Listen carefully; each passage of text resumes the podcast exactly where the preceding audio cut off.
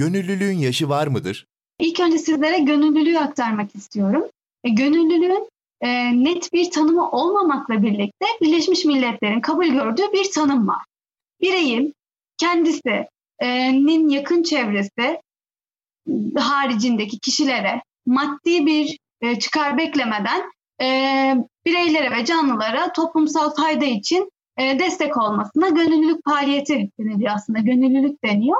E, dediğim gibi tam net bir tanım olmamakla birlikte Birleşmiş Milletler'in kabul ettiği kavramın ana hatları bu şekilde. Bizler içinse e, başlıkları şu şekilde maddelendiriyoruz. Bir, yakın çevresi ya da ailesinden biri olmayacak.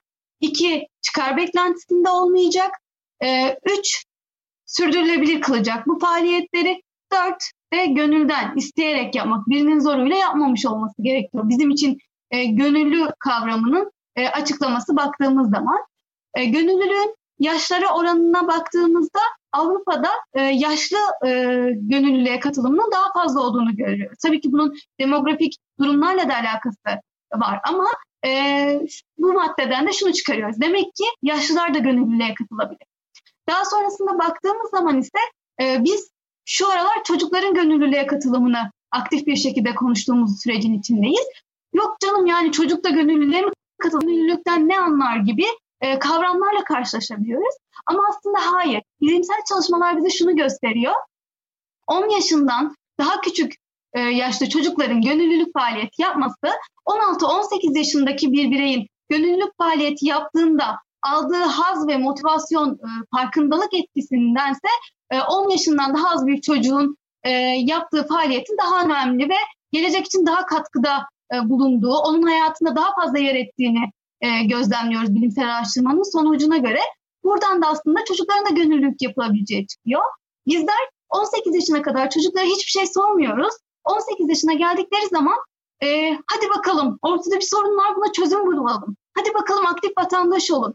Hadi bakalım birine fayda sağlayın diyoruz. Ama 18 yaşına gelene kadar o çocuğa biz hep sus, otur, seni ilgilendirmez, sen çocuksun deyip e, onları alandan susturarak ve ekarte ederek bizden uzaklaştırdığımız zaman 18 yaşında sürece hadi birden sen de varsın dediğimizde çocuklar ister istemez e, yani daha doğrusu o zamanın gençleri ister istemez sürece aktif bir şekilde yer alamıyor ya da kopukluklar yaşıyor.